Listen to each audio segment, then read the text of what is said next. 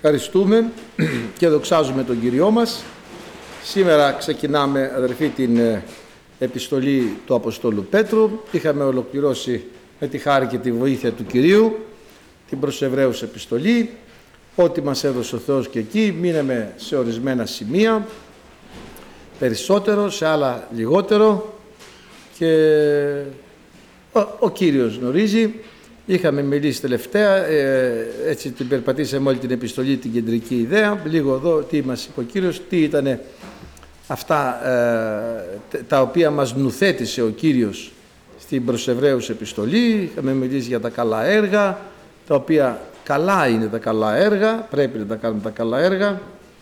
Ε, θυμάμαι ε, ε, ένας αδερφός, ο οποίος εντάξει, ανάγκη δεν είχε, αλλά τέλος πάντων κάποιοι τον βοήθησαν και λέει, ένας αδερφός λέει, μου έφερε πέντε λίτρα λάδι. Και κάθε φορά που έβαζα στη σαλάτα, ευλόγησε κύριε τον αδερφό, τον Γιώργο που μου βάλε πέντε λίτρα λάδι. Είχα ανάγκη ένα καταψύκτη, λέει, και ένας αδερφός ο Σταύρος μου έδωσε ένα καταψύκτη, δεν δεν τον κάνει. Κάθε φορά που ανοίγω τον καταπίκτη, ευλόγησε Κύριε τον Σταύρο. Βλέπετε τι κάνουν τα καλά έργα. Καλό είναι. Είναι άσχημο. Έναν αδερφό λέει τον θυμάμαι μόνο το Χριστούγεννα και τις γιορτές. Μου έδωσε ένα παλτό καλό λέει το οποίο το φράω μόνο τις γιορτές. Και κάθε φορά που το φράω ευλόγησε κύριε τον Νίκο που μου χάρισε το παλτό, το καλοκαίρι το ξεχνάω. Δώσ' του και κανένα καλοκαιρινό λέω. Σε θυμάται και το καλοκαίρι. Βλέπετε ότι έχουν σημασία το καλό που κάνεις.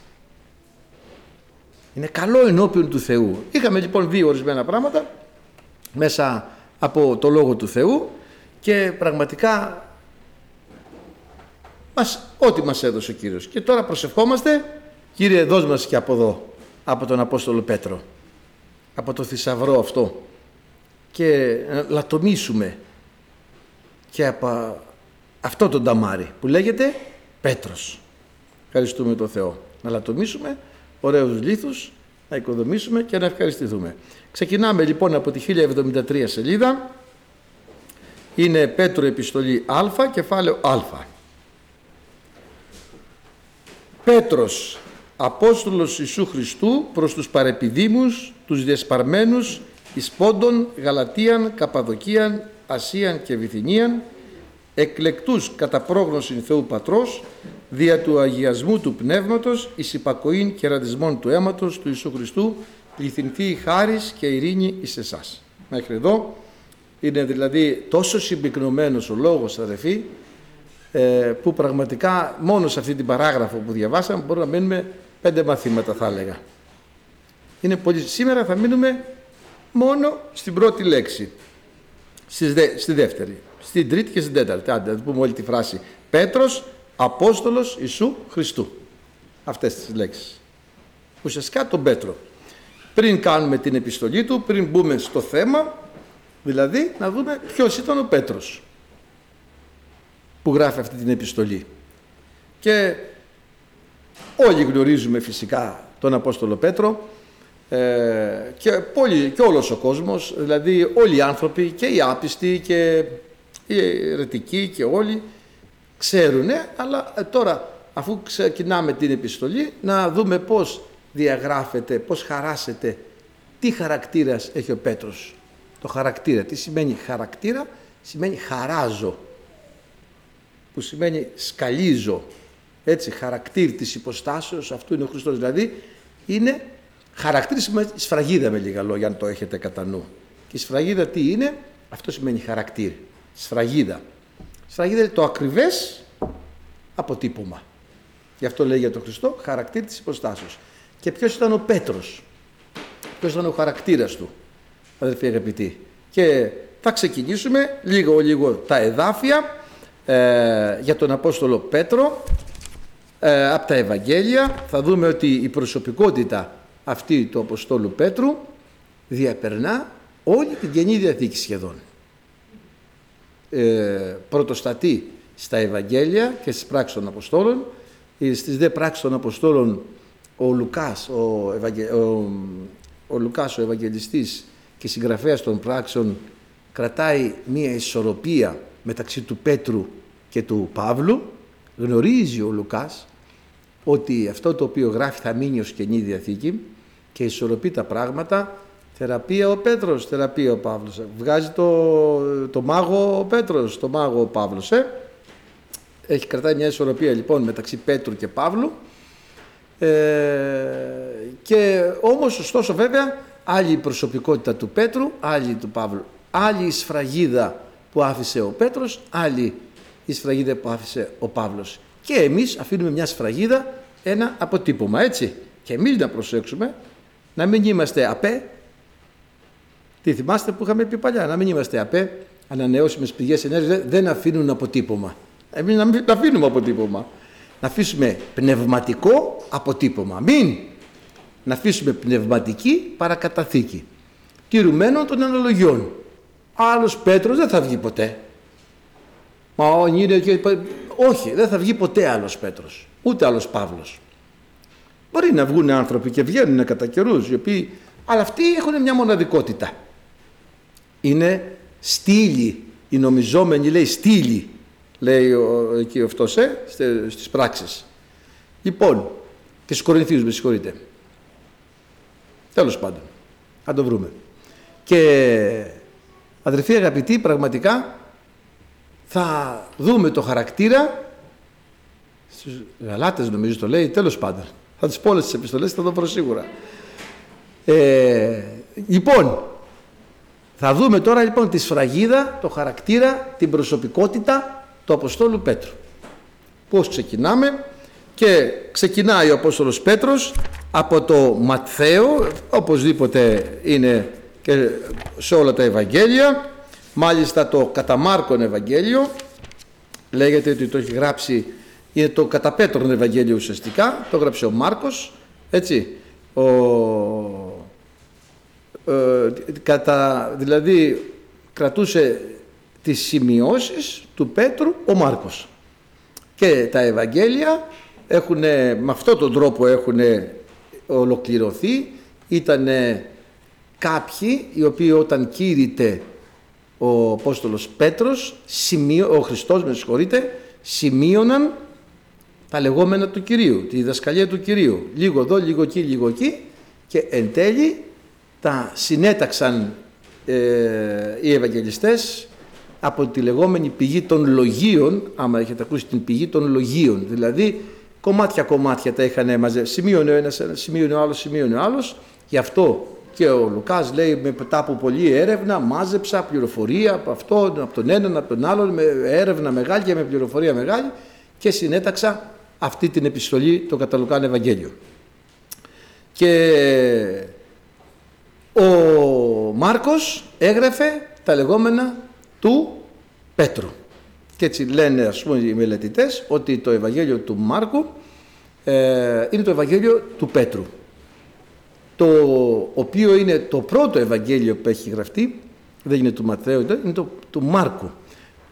Όταν λέμε το πρώτο Ευαγγέλιο εννοούμε δεν είναι το πρώτο γραπτό κείμενο της Καινής Διαθήκης, το πρώτο γραπτό κείμενο της Καινής Διαθήκης είναι η προς Θεσσαλονικής Α, το οποίο γράφτηκε 60-65 μετά Χριστόν, νομίζω, και το Ευαγγέλιο του Μάρκου έχει γραφτεί μετά το 75. Λοιπόν, ε, είναι όμως το πρώτο Ευαγγέλιο. Περιέχεται σχεδόν ολόκληρο στο Ματθαίο και στο Λουκά. Στους τρεις συνοπτικούς ο Ιωάννης είναι διαφορετικός. Ο Ιωάννης να φανταστείτε ε, ε, δεν έχει γράψει, δηλαδή έχει γράψει πάρα πολύ λίγα λόγια, ε, περίπου 5-6 κεφάλαια αναφέρονται μόνο σε μία μέρα του Ιησού Χριστού, στο Κατάιαν Ευαγγέλιο. Έχει λοιπόν άλλη, ο Ιωάννης έχει άλλη, αλλά ο Μάρκος περιέρχεται, περιέρχεται και στους τρεις είναι ο ίδιος στους συνοπτικούς και περιέρχεται σχεδόν ολόκληρο το Ευαγγέλιο και στους άλλους δύο και είναι το πρώτο Ευαγγέλιο. Λοιπόν, ε, έτσι εισαγωγικά λίγο και για το Ευαγγέλιο αφού πιάσαμε ε, αυτό.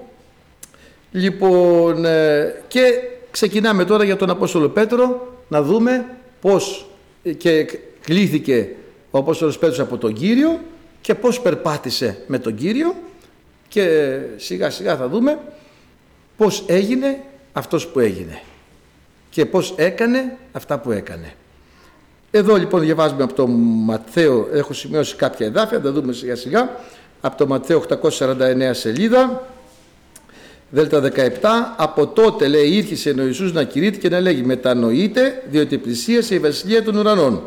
Περιπατών δε ο Ιησούς παρά τη θάλασσα της Γαλιλαίας είδε δύο αδελφούς Σίμωνα των λεγόμενων Πέτρων και Ανδρέα των αδελφών αυτού ρίπτοντα δίκτυον στην θάλασσα διότι ήταν αλλιείς.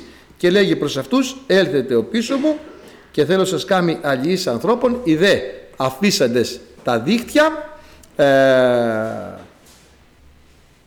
ακολούθησαν αυτόν. Και πάμε τώρα και στο Ιωάννη το Ευαγγέλιο ε, και εκεί επίσης ε, λέει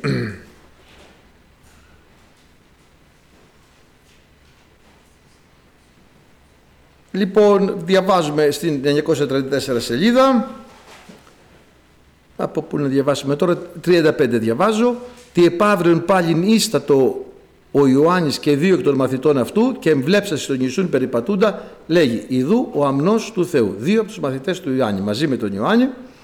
Και άκουσαν αυτόν οι δύο μαθητέ λαλούντα και ακολούθησαν τον Ιησούν στραφίζεται ο Ιησούς και ειδών αυτούς ακολουθούντας λέγει προς αυτούς τι ζητείτε είδε είπαν προς αυτόν ραβί το οποίο ερμηνευόμενο λέγεται διδάσκαλε πού μένεις λέγει προς αυτούς έλθετε και είδετε ήρθαν και είδον που μένει και έμειναν παρά αυτό την ημέρα εκείνη ή το δε ώρα, η δε ώρα ή το έως δεκάτη. Ή το Ανδρέας, ο αδελφός του Σίμωνος Πέτρου, εις εκ των δύο, ήτινες άκουσαν περί αυτού παρά του Ιωάννου και ακολούθησαν αυτόν. Ούτως πρώτος ευρίξει τον εαυτού αδελφών Σίμωνα και λέγει προς αυτόν ευρήκαμε τον Μεσσία το οποίο μεθρεβινευόμενο είναι ο Χριστός και έφερε αυτόν προς τον Ιησούν.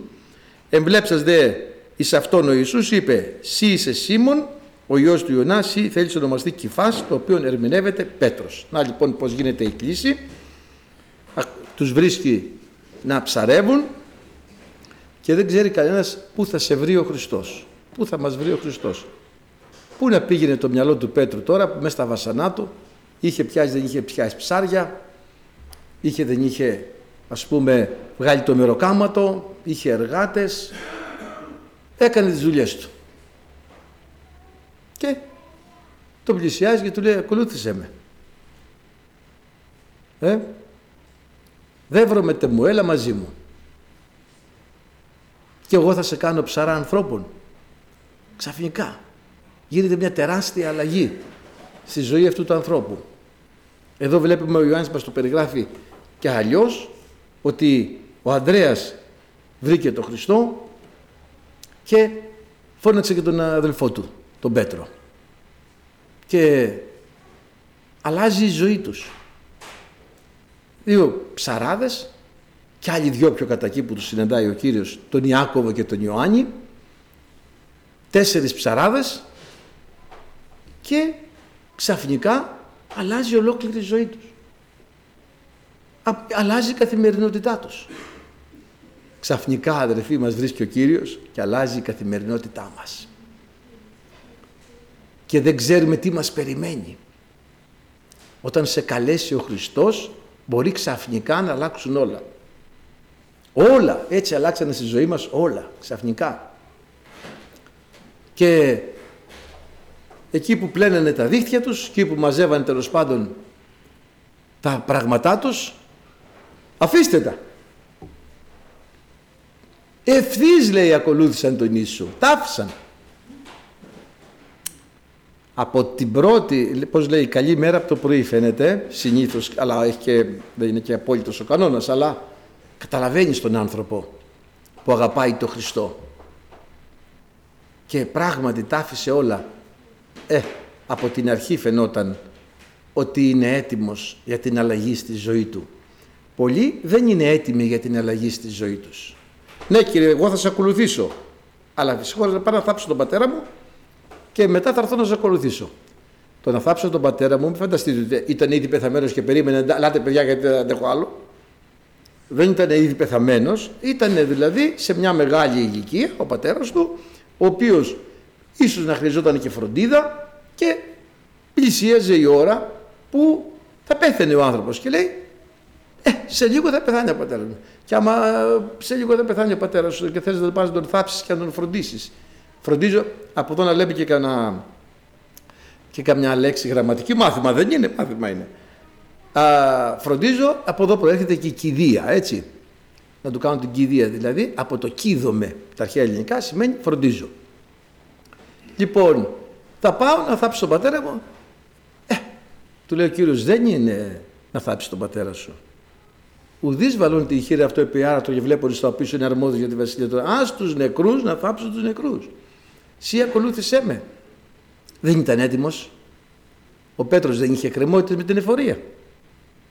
Δεν είχε εργάτες. Και όμως τα άφησε όλα. Ευχαριστούμε τον Κύριο. Για να ακολουθήσει τον Χριστό αμέσως. Και φάνηκε από την πρώτη στιγμή ότι πράγματι δεν μπορεί να περιμένει. Γιατί μέχρι να, να έρθω να σε ακολουθήσω, αλλά κάτσε να ξεχρεώσω το αυτοκίνητο. Το έχω πάρει με leasing. Κάτσε να ξεχρεώσω το σπίτι. Το έχω πάρει με δάνειο. Κάτσε να ξεχρεώσω τον άλλο. Ε, πάει τελείω. Κάτσε να θάψει τον πατέρα μου. Ναι, λες, εσύ θα πεθάνεις. Και άμα πάει σαν το Μαθουσάλα. Δηλαδή, πώς θα πεθάνει, έτσι δεν είναι; Δεν γίνεται. Τώρα που σε καλεί ο Χριστός. Και ο Πέτρος πράγματι τώρα τον ακολούθησε. Ευχαριστούμε τον Κύριο. Βέβαια, ο Ανδρέας φαίνεται ότι τον οδήγησε προς τον Κύριο. Και ο Ανδρέας, ο λεγόμενος πρωτόκλητος. Έτσι. Ο Ανδρέας ο πρωτόκλητος. Αλλά ο Πέτρος ο πρωτοκλασάτος. Ο Ανδρέας μπορεί να είναι πρωτόκλητος, αλλά ο Πέτρος πρωτοκλασάτος. Και καμιά φορά λέμε, εγώ είμαι τόσα χρόνια πιο παλιός μπροστά στο Θεό δεν, ο Θεός δεν έχει αυτά τα κριτήρια που έχουμε εμείς. Ότι εγώ είμαι πιο παλιός, ξέρω πόσα χρόνια είμαι εγώ, είμαι αρχαίος. Άξι. Έχω πόσα χρόνια έχεις εσύ, τέσσερα. Μ, καλά. Πάει την κρεμούλα σου. Και δεν το ξέρεις ότι αυτός που έχει τέσσερα χρόνια μπορεί να έχει φτάσει στα βάθη του Θεού διαπνεύματος Αγίου και εγώ που έχω 35 χρόνια μπορεί να είμαι νήπιος ακόμη στα πνευματικά και να μην μπορώ να σηκώσω το παραμικρό και να μην μπορώ να οικοδομήσω. Και κανείς δεν ξέρει. Ναι, ο Ανδρέας κλήθηκε πρώτος στη διακονία του Αποστόλου, αλλά ο Πέτρος προσπέρασε. Θα λέγαμε. Και προχώρησε πολύ πιο γρήγορα. Λοιπόν, και εκεί μάλιστα ε, τον μετονομάζει κιόλας ο Κύριος του λέει εσύ είσαι Σίμων Βαριονάς. Τώρα εδώ ε, Σίμων Βαριονάς, δηλαδή ο Σίμων γιος του Ιωνά. Βαρ στα ε, εβραϊκά σημαίνει Ιησούς. Βαρ. Γι' αυτό λέμε Βαρ Θολομαίος, ο γιος του Θολομαίου. Βαρ Τίμεος, ο γιος του Τιμαίου. Βαρτίμιος, ο τυφλός. Βαρ Αβάς. Και εδώ είναι σημειολογικό.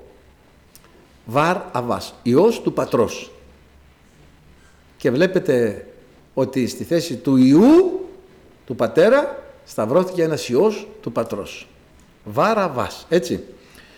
Άλλοι λένε ότι το βαριονά σημαίνει και τρομοκράτης γιατί ο, ο Σίμων ε, ήταν λέει μαζί με τον και ο Ιούδας ήταν ζηλωτές, σικάριοι, έτσι τους λέγανε, σε, σαν να λέγαμε σήμερα υπερορθόδοξοι Εβραίοι, ή Σικάρι τους λέγανε, γι' αυτό και λέγεται Ιούδας ο Σικαριώτης. Έχει μείνει Ισκαριώτης, αλλά ήταν στους ζηλωτές και ο Ιούδας και μάλιστα λένε ότι απογοητεύτηκε που ακολούθησε τον Χριστό ο Ιούδας, γι' αυτό και δεν συμπεριφέρθηκε σωστά, γιατί ήταν από τους ζηλωτές που ήθελαν να γίνει το Ισραήλ ας πούμε παγκόσμιο έθνος και να σκεπάσει όλα τα άλλα έθνη και τον απογοήτευσε ο Χριστός ας πούμε επειδή δεν του έκανε αυτό το χατήρι. Τέλος πάντων και ο Σίμων λένε ότι ήταν, βλέπουμε τον Σίμωνα ότι, γιατί το λένε αυτό, γιατί είχε πάντα το μαχαίρι μαζί του, κόβηκε το αυτί του μάλχου, εκεί στο αυτό που ήταν στη Σταύρωση και έτσι αδερφοί αγαπητοί, ε, βλέπουμε τον Σίμωνα τώρα να τον μετονομάζει ο Κύριος. Και να λέει εσύ είσαι Σίμων, ιέ του Ιωνά, δεν θα σε λένε πλέον, θα ονομάζεσαι Κυφάς, που σημαίνει Πέτρος. Έτσι, το Κυφάς δεν είναι όνομα, Ήταν σαν να του λέει θα είσαι Πέτρος από εδώ και πέρα. Ε, το Πέτρος είναι όνομα στα ελληνικά. Έχει γεννηθεί ο Πέτρος επομένως στη Βυσσαϊδά της Γαλιλαίας, παραθαλασσία πόλη και είναι πολύ έντονη η Γαλιλαία των Εθνών που λέμε είναι πολύ έντονο το ελληνικό στοιχείο και ο αδερφός του έχει ελληνικό όνομα ο Ανδρέας και ο Κύριος του δίνει και του Πέτρο ελληνικό όνομα. Τον λέει Πέτρο. Ο Κύριος λοιπόν του αλλάζει τον Πέτρο. Τον Ανδρέα δεν τον άλλαξε. Τον Πέτρο τον άλλαξε. Αρχίζει ήδη δηλαδή ο Χριστός τον Πέτρο να τον διαμορφώνει και να του χαράζει, να του πλάθει την προσωπικότητά του από την πρώτη στιγμή. Του λέει εσύ είσαι Πέτρος, σε άλλο σημείο, έτσι, γιατί όταν έλεγαν τι είναι με λέγουσι άνθρωπο τι είμαι, τον λέει Πέτρο. Δεν τον λέει Σίμωνα, αλλού τον λέει Σίμωνα. Σίμων βαριονά φιλίσμε, τον λέει και Σίμωνα. Αλλά τον λέει Πέτρος συνήθως. Του δίνει το όνομα το ελληνικό, Πέτρος, που σημαίνει ογκόληθος. Και τον προειδεάζει για αυτό που πρόκειται να τον χρησιμοποιήσει. Να ξέρετε ένα πράγμα, αυτούς που καλεί ο Θεός, μυστικό το τρόπο, τους έχει βάλει στις καρδιές τους το όραμα και τους χαράζει μέσα τους το σχέδιό του και διαμορφώνει το χαρακτήρα τους για να ανταποκριθούν στις θεϊκές απαιτήσεις. Και τον Πέτρο και τους Αποστόλους φυσικά όλους, όπως ξέρουμε με τον όνομασε και τον Ιάκωβο και τον Ιωάννη σε βοανεργές, που σημαίνει η υβροντής, και εσένα και εμένα μας έχει δώσει σε όλους πνευματικό όνομα. Και μάλιστα το λέει ψήφος λευκή και στα μέτωπα και τα λοιπά, υπάρχει ένα όνομα πνευματικό με το οποίο το στόμα του Κυρίου ονομάζει τον καθέναν από εμάς. Πολλές φορές δε αυτό το όνομα είναι αντίστοιχο των ιδιωτήτων, των χαρισμάτων και των αρετών που έχει δώσει ο Θεός σε κάποιον άνθρωπο. Τους είπε με τον Ιάκωβο και τον Ιωάννη βοανεργές που σημαίνει η βροντίση. Και αυτό το όνομα που τους έδωσε ο Κύριος δικαιολογείται αργότερα να πούμε να παίζει φωτιά από τον ουρανό να τους κάψει. Βλέπετε. Είναι ένας αδερφός ο οποίος ας πούμε ε, θυμάμαι έναν αδερφό τον έλεγε ο κύριος Βαρνάβα αλλά ήταν πραγματικά ένας αδερφός που παρηγορούσε πάρα πολύ. Αντί να τον λέει με το όνομά του τον έλεγε Βαρνάβα. Έναν άλλον αδερφό που ήταν συνέχεια στην προσευχή τον έλεγε Επαφρά ο Κύριος. Συνέχεια Επαφρά, Επαφρά. Ψάξε ψάξε Επαφράς ήταν συνέχεια στα γόνατα μα θα δούμε στη γραφή. Υπάρχει λοιπόν ένα όνομα και για σένα και για μένα. Ε, και βέβαια θα υπάρχει το νέο όνομα που θα έχουμε στη Βασιλεία των Ουρανών, νέα Βασιλεία, νέους ουρανούς, νέο όνομα. Λοιπόν, ε, τον λέει τον Απόστολο, τον λέει Πέτρο, ο οποίος ξέρετε ε, πρωτοστατεί. Και άμα θα δούμε ε, στο Ματθαίο, εδώ, ε, όταν ο Κύριος ε, αυτό που λέμε τώρα δηλαδή, όταν ο Κύριος στο Ιώτα κεφάλαιο 855 σελίδα προσκαλεί τους 12 μαθητάς και τους έδωκε εξουσία κατά πνευμάτων ακαθάρτων ώστε να εκβάλλουν λεφτά και να θεραπεύσει πάσα νόσο και ασθένεια. Τα δύο ονόματα των Αποστόλων είναι ταύτα. Πρώτος Σίμων ο λεγόμενος Πέτρος. Πρώτος. Μα ο Ανδρέας θα είναι πρωτόκλητος. Τον λέμε. Εμείς λέμε ο Ανδρέας ο πρωτόκλητος. Ο Κύριος λέει Σίμων ο πρώτος ο, ο Πέτρος ο πρώτος. Αλλάζει ο Θεός τις σειρές, ε. Α, αυτός είναι πολύ, δεν ξέρουμε, ο Θεός ξέρει μόνο. Πρώτος λοιπόν, δεν το λέει τυχαία, γιατί ε, άμα θα δείτε μετά, δεν λέει δεύτερος, τρίτος, τέταρτος, πέμπτος, ε; Πρώτος. Λοιπόν, λένε οι Αμερικάνοι, ο πρώτος είναι πρώτος και ο δεύτερος τίποτα. Δεν είναι αυτό βέβαια εδώ, για αυτούς που νικάνε λέει. Και είναι λογικό αυτό. Ο πρώτος νίκησε, πήρε τα βραβεία όλα, ο δεύτερος. Εδώ δεν εννοεί βέβαια αυτό ότι η δεύτερη δεν είναι τίποτα, γιατί είναι οι 12 στήλοι του Θεού. Ευχαριστούμε τον κύριο, αλλά βλέπουμε ότι θέλει κάτι να δείξει. Με αυτή την έννοια το λέμε. Θέλει κάτι να δείξει ο κύριος όταν λέει πρώτος. Μην, μην μπερδεύεστε και λέτε εσείς τον Ανδρέα πρώτο. Μπερδευόμαστε εμείς, ε, ο Ανδρέας, ο Πρωτόκλητος. Αλλά όμως ο Κύριος λέει πρώτος, Σίμων ο Πέτρος. Ευχαριστούμε τον Θεό. Και βλέπουμε λοιπόν τώρα να τον, ε, ο Κύριος να τον καθιερώνει. Το ίδιο είναι και στο Μάρκο. Να το δούμε. Λίγο θα κουραστούμε σήμερα εδώ με τα εδάφια. Ε, λοιπόν, ανεβαίνει στο όρος, προσκαλεί όσους αυτός ήθελε, πήγαν προς αυτόν και έκλεξε 12 να είναι μεταυτού και για να προσφέρει αυτούς να κηρύττωση και να έχουν στην εξουσία να θεραπεύσωση τα νόσους, να θεραπεύσει τα νόσους και να εκβάλλωση τα δαίμονια. Σίμωνα, τον οποίο ονομάσε Πέτρον. Εδώ λοιπόν δεν λέει πρώτος, αλλά λέει και την ονομασία την καινούρια. Και Ιάκωβον και τα λοιπά και τα λοιπά. Τον Ανδρέα τον έχει πάει ε, πρώτος, δεύτερος, τρίτος, τέταρτος ο Ανδρέας. Εμείς λέμε πρώτος. Αλλά βλέπετε, αλλιώς μετράμε εμείς, αλλιώς μετράει ο Θεός. Αλλιώς τα λογαριάζουμε εμείς, αλλιώς τα λογαριάζει ο Θεός. Και πράγματι αδερφοί, σημασία έχει τι λέει ο Κύριος. Μπορεί εμείς να λέμε αυτός είναι καλός, ναι. Αλλά ο Κύριος μπορεί να πει α, αυτός δεν είναι καλός, αυτός είναι καλός. Που εμείς να νομίζουμε ότι δεν είναι καλός. Τέλος πάντων δεν είναι να μπαίνουμε σε αυτή τη διαδικασία εμείς, αλλά εκείνο που πρέπει να καταλάβουμε και να γνωρίζουμε ότι αλλιώς τα βλέπει ο άνθρωπος, αλλιώς τα βλέπει ο Θεός. Άλλον λέει πρώτον ο... έτσι δεν λέει. Όποιος θέλει να είναι πρώτος θα είναι πάντων έσχατος και πάντων υπηρέτης. Ο τελευταίος θα είναι πρώτος. Βλέπουμε πως ο Θεός αδερφοί αλλιώς τα υπολογίζει και βλέπουμε ότι τον Σίμωνα τον, τον καθιερώνει θα λέγαμε σαν πρώτο. Κοιτάξτε να δείτε, εδώ ε, λέει και το πρωί ενώ το όρθρος βαθύς, είναι στο α35 του Μάρκου, και το πρωί ενώ το όρθρος βαθύς σηκωθείς εξήλθε και πήγες σε έρημον τόπον ο Κύριος ε, και εκεί προσήφιε και έδραμον κατόπιν αυτού ο Σίμων και η μεταυτού. Αυτό θέλω να πω όταν λέω πρώτος. Δεν πάω να πει ότι υποβιβάζονται που είπαμε πριν οι υπόλοιποι Απόστολοι με την έννοια δεν είναι τίποτα. Αλλά βλέπετε πώς το διορθώνει ο λόγος του, πώς το σημειώνει. Ο Σίμων και η μεταυτού. Το ίδιο ας πούμε και στο, στο Λουκά. Ε, κοιτάξτε πώς το λέει.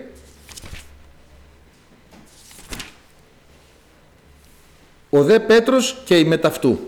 Ήσαν βεβαρημένοι υπό του ύπνου.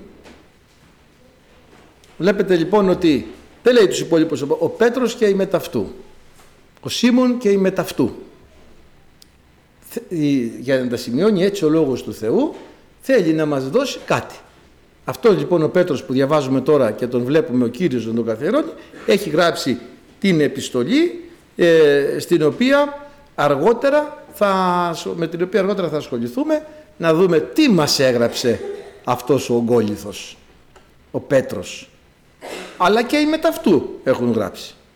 Βλέπουμε λοιπόν αδερφοί τον χαρακτήρα του Πέτρου τώρα σε όλη την Αγία Γραφή και λέει παραδείγματος χάρη ε, όταν ο Κύριος εμφανίστηκε πάνω στα κύματα την ώρα που κοπηλατούσαν μόνο ο Πέτρος λέει αν είσαι εσύ πρόσταξέ με να έρθω κι εγώ πάνω στα κύματα. Τι πάει να πει ήταν παλικάρι ε. όταν τώρα αδερφοί λέμε ας πούμε κύματα και όταν λέμε τα μέσα της εποχής εκείνης δεν ήταν εύκολα. Κλειδονιζόταν το καράβι τους, δεν ήταν τεράστιο υπεροκειάνιο, γιατί; Πρώτα πρώτα η λίμνη είναι μικρή. Δεύτερον δεν μπορεί να σταθεί εκεί πέρα ένα μεγάλο. Τι θα το κάνεις, πώς θα το βάλεις, πώς θα το... Ένα καραβάκι ήτανε, ας πούμε μια μεγάλη βάρκα, ξέρω και εγώ ακριβώς πώς ήτανε και τα κύματα ήταν μεγάλα, μανιασμένα. Δεν λες εύκολα ε, πήγαινε να περπατήσεις τα κύματα. Πάμε μια φορά όταν είχαμε πάει στην Νορβηγία, εκεί είχαμε πάει σε μια κοινότητα χριστιανική και μας πήγαν σε έναν κινηματογράφο ο οποίος ήταν έτσι, ε, ξέρω εγώ πώς να το πούμε, διαδραστικός και μας δείχνανε το κύματα με τον Πέτρο πώς ο Πέτρος βούλιαξε την ώρα των κυμάτων και πώς ζήτησε από τον Κύριο με θάρρος να περπατήσει και αυτό στα κύματα. Ο Πέτρος δεν ζήτησε να ερεμήσουν τα κύματα. Κοιτάξτε τώρα. Αν ήμουν εγώ θα έλεγα σε παρακαλώ κύριε κάντε θάλασσα λάδι. Σε παρακαλώ κύριε ε, ε, σώσε το καράβι μας. Μη σπάσει και βουλιάξουμε. Σε παρακαλώ κύριε. Ο Πέτρος δεν ζήτησε να ηρεμίζουν τα κύματα όπως κάνουμε εμείς. Σε παρακαλώ κύριε να μην έχω προβλήματα. Σε παρακαλώ κύριε δώσ' μου σοφία να λύσω τα προβλήματα. Έχω κύματα. Δώσ' μου τη δύναμη να περπατάω πάνω στα κύματα. Δεν μπορεί να πάψουν να ενεργούνται οι φυσικές δυνάμεις, τα φυσικά φαινόμενα, δεν μπορεί να πάψουν να ενεργούνται. Πώς θα γίνει, θα σταματήσουν τα κύματα; Δεν γίνεται. Θα σταματήσουν τα προβλήματα; Δεν γίνεται. Α, ηρέμησε τη θάλασσα. Μα θα ηρεμήσει τη θάλασσα, αλλά στην ώρα της. Τώρα εσύ μάθε να περπατάς πάνω στα κύματα. Βλέπετε, κανένας άλλος δεν μιλάει. Ο Πέτρος λέει, κύριε, και είμαστε λοιπόν εκεί, στο κινηματογράφο αυτόν, και αυτός όπως καθόμαστε και βλέπαμε τη βάρκα, κουνιόταν τα καθίσματά μας. Ήταν ειδικό κινηματογράφος. Και κουνιόμαστε κι εμείς τα καθίσματα όπως κουνιόταν η βάρκα του Πέτρου. Και όπως φύσαγε, μας φύσαγε, δεν ξέρω από πού ερχόταν αυτός ο αέρας και μας πιτσίλαγαν νερά. Κανονικά δηλαδή, όπως σαν να το ζούσες εκεί. Και είδαμε πραγματικά ότι δεν είναι εύκολο. Τώρα το λέμε, το διαβάζουμε, αλλά είμαστε σε ένα θερμοκήπιο μέσα. Ε, ε, είναι κλιματιζόμενος ο χώρος, ησυχία και αυτά και λέμε μια ωραία ιστορία. Όμως εκεί μας δώσανε να καταλάβουμε με αυτόν τον τρόπο λίγο πώς είναι οι φυσικές συνθήκες. Εκεί δεν κάνεις παλικαριές. Αλλά φαίνεται ότι ο Πέτρος ήταν θαραλέος. Φαίνεται από πολλά πράγματα ας πούμε ότι ήταν θαραλέος. Λοιπόν και τον διαμορφώνει ο Κύριος αδερφή αγαπητή, του λέει να, να έρθω κι εγώ να περπατήσω πάνω στα κύματα. Βεβαίως βούλιαξε, γιατί έπρεπε να πάρει το μαθημά του αδερφή αγαπητή, αλλά ε, δεν ε, ε, τον άφησε ο Κύριος βέβαια να βουλιάξει, αλλά να του δώσει το μάθημά του. Και εσύ που είσαι πάνω στα κύματα, δεν σε αφήνει ο Κύριος να βουλιάξεις, θα πάρουμε το μάθημά μας και αδερφοί αγαπητοί θα προχωρήσουμε. Βλέπουμε λοιπόν συνέχεια τον Πέτρο να μιλάει εκ μέρους όλων των μαθητών. Τι να με λέγουν οι άνθρωποι ότι είμαι εγώ ο Υιός του ανθρώπου, πετάγεται ο Πέτρος. Εσύ είσαι ο Υιός του Δεν θα ήθελε να πετάγεται, ούτε ήθελε να κάνει τον πρώτο. Απλά αυτός ήτανε. Καταλάβατε, αυτός ήτανε. Αυτός ήταν ο Πέτρος. Δεν είναι ότι ήθελε να υποσκελίσει τους άλλους, ούτε... και ο Κύριος γι' αυτό τον διάλεξε. Επειδή ήταν αυτός. Και σένα γι' αυτό σε διάλεξε, επειδή είσαι εσύ. Και αδερφοί αγαπητοί, ο μεγαλύτερος αγώνας στη ζωή μας γίνεται για να καταφέρουμε επιτέλους να είμαστε ο εαυτός μας. Και όταν μας μίλησε ο Κύριος την Κυριακή, αν θυμάστε, να τα κρατάτε τα μηνύματα που μιλάει ο Θεός. Μην τα ξεχνάτε. Θυμάστε, εγώ που ξεχνάω πάρα πολύ σημειώνω. Θυμάστε τι είπε. Εγώ σε συγχωρώ. Συγχώρες και εσύ τον εαυτό σου. Πόσο δύσκολο είναι να αποδεχτούμε τους εαυτούς μας, αδερφοί αγαπητοί, έτσι όπως είμαστε. Έτσι λοιπόν ο Πέτρος ήταν αυτός, ο εαυτός του. Και εμείς αδερφοί αγαπητοί προσπαθούμε πολλές φορές να μην είμαστε ο εαυτός μας. Πλην όμως ο Κύριος γνωρίζει τα πάντα και πεταγότανε πάντα. Ο Πέτρος λοιπόν κάνει την ομολογία, πρώτος από όλους τους μαθητές, ότι ο Χριστός είναι ο Υιός του Θεού του Ζώντος. Αυτή είναι η αποκάλυψη, η πρώτη και μεγαλύτερη αποκάλυψη που πήρε ποτέ άνθρωπος, ο Απόστολος Πέτρος δηλαδή, ο Ιωάννης ο προφήτης, παρόλο μεγαλύτερος από τους άντρες γεννημένους, δεν μπόρεσε να κρατήσει αυτή την αποκάλυψη, έστειλε μέσα από τη φυλακή «Σύ είσαι ο ερχόμενος» ή άλλον προσδοκόμεν.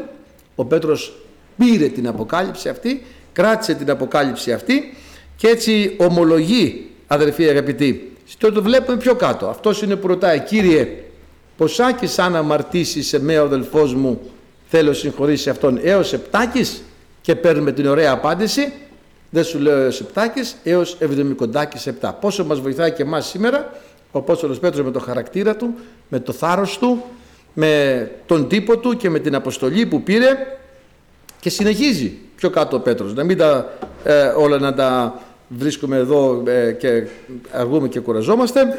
Και συνεχίζει η αδερφή και λέει «Ιδού Κύριε, εμείς αφήκαμε πάντα και σε ακολουθήσαμε». Αν κάποιος δεν αφήσει, λέει ο Κύριος Πατέρα, εμείς αφήσαμε όλα Κύριε. Βλέπετε τι φανερώνει εδώ ο Πέτρος, ένας άνθρωπος που τα άφησε όλα για τον Χριστό. Και εμείς τα αφήσαμε όλα όσα δεν μας χρειάζονταν για τον Χριστό. Και εμείς τα αφήσαμε όλα όσα δεν μας άρεσαν για τον Χριστό. Και κάτω από τη σκηνή σου τι έχεις; Να μια βαβυλωνιακή στολή, έχω ένα έλασμα χρυσίου και δύο αλλαγές ενδυμάτων. Θέλω να αλλάζω ενδύματα, να γίνομαι όμορφος, ξέρω εγώ τι άλλο, δεν θυμάμαι βαβυλωνιακή στολή τι είπαμε, να γίνομαι σαν τους Βαβυλωνίους, σαν τον κόσμο, έτσι δεν είναι. Να έχω ένα έλασμα χρυσίου, μου αρέσει το χρήμα, καλοπέραση, βαθιά κρυμμένα στη σκηνή μου.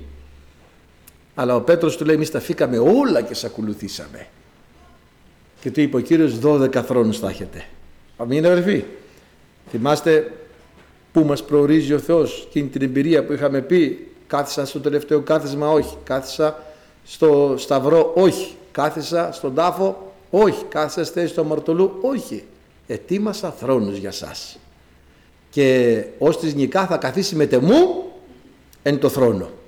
Πρέπει και εμείς να τα αφήσουμε όλα αδερφοί, να μας εμπνεύσει ο Πέτρος, να τα αφήσουμε όλα για τον Κύριο. Ή τουλάχιστον ό,τι μας ζητηθεί. Γιατί πολλές φορές μας τα ζητάει ο Κύριος, εγώ προσωπικά το έχω βιώσει και δεν έχω μοιάσει του Πέτρου. Έχω, λέω αυτό Κύριε δεν γίνεται, πρέπει να το έχω. Φανταστείτε ότι είναι κάτι που... Αλλά τέλος πάντων λέω όχι γιατί να το αφήσω αυτό. Όχι, αμαρτία δεν είναι. Κακό δεν είναι. Γιατί; Όχι. Και δεν τα αφήνουμε. Έτσι λοιπόν ο Πέτρος αφήκαμε όλα. Και μόνο αυτό.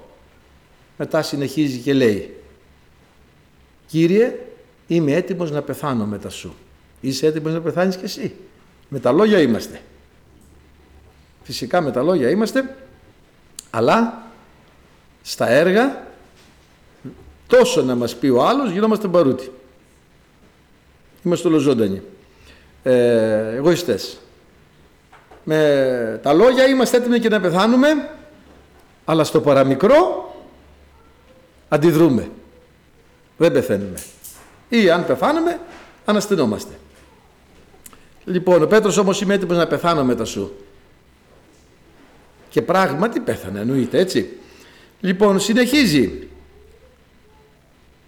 Όλο ο Πέτρος φαίνεται στα Ευαγγέλια, γι' αυτό λέμε στα Ευαγγέλια μέσα. Κύριε σκληρός είναι ο λόγος. Ποιος μπορεί να ακούει, ορίστε φύγανε. Μήπως θέλετε και εσείς να πάτε; Πετάγει ο Πέτρος. Κύριε προς τι να απελευσόμεθα. Ε, σε ποιο να πάμε; Πάλι ο Πέτρος. Γι' αυτό το λέμε τώρα, βλέπουμε το χαρακτήρα του Πέτρου. Ε, έρχεται η ώρα. Η δύσκολη. Του μαζεύει ο Κύριος, με τους πλύνει τα πόδια. Δεν θα πλύνεις τα πόδια μου στον αιώνα. Λέει του Κυρίου. Πέτρο, αν δεν σε πλύνω, δεν έχεις μέρος με τεμού. Ήταν ο εαυτός του αδερφή, ο Πέτρος, ε. Ω, τότε λέει και τα πόδια και το κεφάλι και όλο το σώμα. Ε, βλέπετε, ήταν ένας τέτοιος χαρακτήρας, ε. Λοιπόν, ε, και τον βλέπουμε επιτροχάδιν θα συνεχίσουμε. Στις πράξεις των Αποστόλων αδερφοί αγαπητοί μην τα βρίσκουμε από μέσα στο πρώτο κεφάλαιο. Όταν ε, ανελήφθηκε ο Κύριος και έφυγε ε, πήρε την πρωτοβουλία ο Πέτρος πάλι. Άλλος σας λάβει την επισκοπή αυτού για τον Ιούδα να αντικαταστήσουν τον Ιούδα. Και έκλεξαν ε, το Ματθία όπως ξέρουμε. Συνεχίζεται ε, είπαμε ο Πέτρος και η μεταυτού διαβάσαμε δύο φορές τα Ευαγγέλια. Στις πράξεις των Αποστόλων την ημέρα της Πεντηκρής τον βλέπουμε σταθείς ο Πέτρος μετά τον 11 καταλάβατε τι σημαίνει να τον βάζει ο Κύριος πρώτο γιατί τον βάζει πρώτο. Σταθείς ο Πέτρος τους άλλους μετά τον 11 και ο Πέτρος ο Πέτρος μετά τον 11 και τον έχει δηλαδή ο Κύριος εκλέξει για ένα ιδιαίτερο έργο αδερφοί αγαπητοί και όταν ο Κύριος ανέβαινε σε ιδιαίτερες στιγμές στο όρος έπαιρνε τον Πέτρο και τον Ιάκωβο και τον Ιωάννη αυτούς τους τρεις. Ο Πέτρος δεν έλειπε ποτέ. Λοιπόν, ε, πιο κάτω στις πράξεις των Αποστόλων θα τον δούμε να θεραπεύει το χολό και πιο κάτω ακόμη να βλέπουμε να προτρέχουν όλοι να τους αγγίξει καν η σκιά του Πέτρου. Και όταν Ευαγγελίστηκε Σαμάρια, κάλεσαν τον Πέτρο για να προσευχηθεί, για να λάβουν πνεύμα Άγιο και όταν ε, βρέθηκε ένας μάγος, ο Πέτρος ε, τον ε, πάταξε και όταν ένας πονηρός μες στην εκκλησία θέλησε να λουφάρει χρήματα και να δείξει και το μάγκα και να κάνει ότι και αυτός είναι ε, καλός και ότι και αυτός δίνει και αυτά. Έπεσε νεκρός και αυτός και η γυναίκα του μπροστά στα πόδια του Πέτρου και των υπολείπων Αποστόλων ε, ο Ανανίας με τη Σαφύρα. Και συνεχίζει αδερφοί αγαπητοί ο Πέτρος είπε όταν τον ε, καλέσανε στο συνέδριο πειθαρχήν δι Θεό παρά ανθρώπης τα βάζει τα πράγματα στη θέση τους πλέον σιγά σιγά. Ε, και σε πολλά άλλα πράγματα είχε την δυνατότητα και εκεί ο μάγος ε, επηρεάστηκε, δώστε και αμέσως στην εξουσία ταύτη να επιθέτω τα χέρια. Ο Πέτρος επέθετε χείρες και λάβανα πνευμάγιο καθώς και ο Απόστολος Παύλος. Αυτός λοιπόν ο Πέτρος που λέμε το περιγράφουμε τόση ώρα αδερφοί αγαπητοί ε, θεράπευσε τον Ενέα, θυμάστε Ενέα σε θεραπεύει ο Ιησούς Χριστός, αυτός θεράπευσε τη Δορκάδα και αρχίζει τώρα μετά από εδώ ο Πέτρος να αναπτύσσει τη διακονία του και να επισκέπτεται τον Κορνίλιο και να μετά το κήρυγμα της Πεντηκοστής που ιδρύθηκε η Εκκλησία των Ιεροσολύμων πλέον να ιδρύεται και η Εκκλησία των Εθνών. Είναι λοιπόν ο Κορνίλιος, ο εκατόνταρχος, ε, ε, ιδρύεται η πρώτη Εκκλησία των Εθνών με το κήρυγμα του Πέτρου και με τη διακονία του Πέτρου λάβανε πνεύμα Άγιο όλοι με το κήρυγμά του και θεμελιώνεται η Εκκλησία των Εθνών. Βέβαια, ο Κύριος τον Πέτρο δεν τον είχε για τα έθνη, τον είχε για το λαό Ισραήλ. Τον Παύλο είχε για τα έθνη. Γι' αυτό ξέρει ο Κύριος πότε θα νίξει, πότε θα μαζέψει το παιδί του, πού θα το οδηγήσει, πώς θα το πάει και τι θα πει και τι θα κάνει. Έχει για τον καθέναν ένα ξεχωριστό έργο. Λένε ότι ο Πέτρος πήγε στη Ρώμη και ίδρυσε την Εκκλησία της Ρώμης. Αυτό όμως δεν φαίνεται από πουθενά και γιατί θέλανε να πάρουν τα πρωτεία οι Ρώμοι όπως λένε ότι τα έχουν σήμερα δεν έχουν κανένα πρωτείο, κανένας δεν έχει τα πρωτεία. Είδαμε τον Ανδρέα πρώτο εμείς λέμε, πρώτος ο Πέτρος λέει ο Κύριος. Κανένας δεν έχει πρωτεία, κύριος που θα πει ο Κύριος έχει. Και η Ρώμη βέβαια θέλει να πάρει τα πρωτεία, αυτό δίθεν κάνανε ένα μύθο ότι πήγε ο Πέτρος στη Ρώμη, πινέρωνος ας πούμε να κηρύξει το Ευαγγέλιο, ήταν να τους πιάσουν να τους θανατώσουν και κατάφερε και έφευγε έξω από τη Ρώμη κρυφά και ενώ έφευγε από τη Ρώμη να φύγει έξω, ερχόταν κάποιος προς τη Ρώμη με ένα σταυρό στον νόμο και αυτός ήταν ο κύριος. Και τον είδε ο Πέτρος και του λέει: το, Πού πας, κύριε, το περίπου άμα το έχετε ακούσει. Κβο βάντη ντόμινε, πού πας, κύριε; Και του λέει: Πέτρο, αφού φεύγεις εσύ, θα πάω εγώ να σταυρωθώ πάλι. Και γύρισε, υποτίθεται ο Πέτρος πίσω και σταυρώθηκε για τον Χριστό, αλλά ζήτησε να τον σταυρώσουν ανάποδα. Μύθι είναι.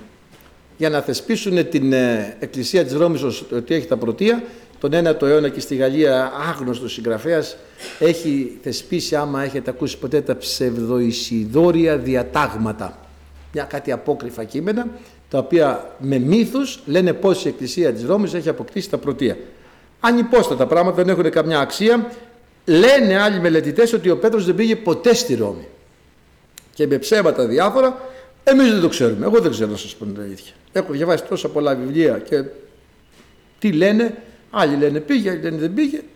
Ο Θεός ξέρει. Αμήν. Πού να ξέρουμε εμείς. Ο Θεός ξέρει. Ξέρουμε όμως ότι τα ψευδοϊσιδόρια διατάγματα έχουν γίνει και αυτό που λένε ότι ο Πέτρος ήταν και πήγαινε το κουβόβα της Ντόμινε είναι μύθος. Αναστέλει λοιπόν τη δορκάδα. Πιστεύει ο Κορνήλιος και ξεκινάει έτσι με το σφάξον και φάγε όταν ε, ε, πήγε στον Κορνήλιο. Ευχαριστούμε τον Θεό και πράγματι αδερφοί αγαπητοί ε, θεμελιώνει ο Κύριος με το ενεργάτη του αυτό την εκκλησία του και των Ιερουσαλήμων και των Εθνών. Και βλέπουμε τώρα τον Πέτρο εδώ να μην στέκεται τίποτα μπροστά του, αδερφοί αγαπητοί, έναν υπεράνθρωπο, παντοδύναμο, έτσι. Ε, αλλά ο Πέτρος δεν ήταν υπεράνθρωπος. Άνθρωπος ήταν. Ευχαριστούμε τον Θεό. Και τον βλέπουμε αδερφοί αγαπητοί να συνυποκρίνεται και να βρίσκει έναν άλλον μπροστά του. Ένα άλλο ιερό τέρας θα λέγαμε, τον Απόστολο Παύλο. Και του λέει, εάν εσύ Ιουδαίος όν ζεις εθνικός, γιατί τους εθνικούς τους κάνει να Ιουδαΐζουν. Γιατί υποκρίνεσαι, του λέει του Πέτρο Παύλος, ε, πω πω συναντήθηκαν δύο θηρία αδερφοί. Δύο πνευματικά θηρία, ε. Πω πω πω Θεέ μου, πώς θέλω να τους γνωρίσω αυτούς τους ανθρώπους θα πάω στον ουρανό. Θα δω τον Απόστολο Πέτρο, τον Απόστολο Παύλο, τον Αβραάμ, θέλω να τον ρωτήσω εκεί που καθόταν στη θύρα της σκηνής πώς ήτανε. Θέλω να δω τις μάχες που έκανε ο Ιησούς του Ναβί, πώς έπεσαν τα τείχη της Ιεριχώ, πώς άνοιξε η Ερυθρά θάλασσα. Τον Απόστολο Πέτρο και τον Παύλο πολύ θέλω να τους γνωρίσω. Να με αξιώσει ο Θεός, ε, να μας αξιώσει ο Κύριος. Βρέθηκαν δυο θηροί αδερφοί, ε, και συγκρούστηκαν εκεί θα λέγαμε πνευματικά, όχι. Και ο Πέτρος, αυτός ο υπεράνθρωπος που περιγράψαμε τόση ώρα, ταπεινώνεται και λέει αμήν αδελφέ μου Παύλο. Εμάς ποιος πρέπει να μας μιλήσει για να ταπεινωθούμε αδελφοί. Νομίζω ότι και ο Θεός ο ίδιος να μας μιλήσει δυσκολευόμαστε να ταπεινωθούμε. Τώρα ο Πέτρος γίνεται πραγματικά υπεράνθρωπος που μπορεί να ταπεινωθεί στο σύνδουλό του. Ξέρεις Παύλο ποιος είμαι εγώ; Ξέρεις που ήσουν εσύ όταν εγώ κυκλοφορούσα με τον Χριστό. Κυνηγούσες τους χριστιανούς, έκανες με τους Ιουδαίους. Ήσουν έτσι, ήσουν αλλιώς, ήσουν αλλιώς. Ήρθες τώρα εσύ να μου πεις, ξέρεις τι είμαι εγώ, ξέρεις τι κάνω εγώ. Τίποτα. Ο αληθινά μεγάλος είναι ο αληθινά μικρός. Ο αληθινά άξιος είναι ο αληθινά ταπεινός. Ευχαριστούμε τον Κύριο. Να λοιπόν που δεν είναι αυτός ο υπεράνθρωπος που περιγράψαμε, αλλά ταπεινώνεται, αδερφοί αγαπητοί, και ο Θεός για να τον θωρακίσει τον Απόστολο Πέτρο, ύστερα από τόσο μεγάλες ευλογίες που του χάρισε και δυνάμεις, ξέρεις τι πάει να πει, να περνάω και με τη σκιά μου να σηκώνονται άρρωστοι και να ανασταίνονται νεκροί. Με τη σκιά μου, χωρίς από κουβέντα. Όμως τον πέρασε μια δυνατή και σκληρή παιδεία πριν. Εγώ κύριε και στο θάνατο. Οι μαθητές δεν μιλάγανε, όπως βλέπουμε μόνο ο Πέτρος τους εκπροσωπεί πάντα. Και στο θάνατο μαζί σου. Δεν θα σε αρνηθώ ποτέ. Έτσι λες Πέτρο. Πριν λαλήσει ο Αλέκτρος θα με αρνηθείς. Και πράγματι τον αρνήθηκε τρεις φορές. Πού; Μπροστά στους δούλους. Ε, στους πιο κατώτερους ανθρώπους. Όχι να πάει στον αρχιερέα και να τρέμει μπροστά στον αρχιερέα και αυτά. Μπροστά στους δούλους τον αρνήθηκε αδερφοί αγαπητοί και έτσι μπροστά στον Πέτρο και στους λοιπούς μπροστά στον Παύλο και στους λοιπούς ταπεινώνεται. Γι' αυτό και λέει ο Κύριος τους αμαρτάνοντες έλεγχε ενώπιον πάντων για να παίρνουν και οι λοιποί παράδειγμα και φόβο ε, γιατί αυτό μας οδηγεί σε ταπείνωση. Και η ταπείνωση προπορεύεται τις δόξες. Βλέπουμε λοιπόν αδερφοί αγαπητοί τον Απόστολο Πέτρο όπως λίγα που είδαμε τώρα μέσα ε, και θα δούμε μετά τα περισσότερα όταν θα ξεκινήσουμε το κείμενο. Ε, τι άνθρωπος ήταν. Είδαμε τι άνθρωπος ήταν, τι χαρακτήρα είχε και πώς τον χρησιμοποίησε ο Θεός και πώς πέρασε μέσα από τα Ευαγγέλια πράξεις Αποστόλων για να φτάσει να γράψει. Αυτή τις δυο πολύ ωραίες επιστολές. Όπως είπαμε και το Ευαγγέλιο του Μάρκου, το θεωρούν οι μελετητές, εμείς δεν μπορούμε να ξέρουμε τίποτα, το θεωρούν οι μελετητές ότι είναι του Πέτρου και μας άφησε παρακαταθήκη, αδερφοί αγαπητοί, τρομερά πράγματα και ωραία λόγια, νοήματα, έννοιες και συμβουλές που χωρίς αυτές θα λέγαμε θα είμαστε ελλειπείς. Γι' αυτό και ο Απόστολος Παύλος τα γραπτά του Πέτρου τα ονομάζει γραφές. Έτσι. Γραφές. Είναι λοιπόν ο Απόστολος Πέτρος από τότε ήταν γνωστό ότι τα κείμενά του ανήκαν στη γραφή, στην Αγία Γραφή, στη βίβλο. Αμήν. Ο Θεός να ευλογήσει αδελφοί.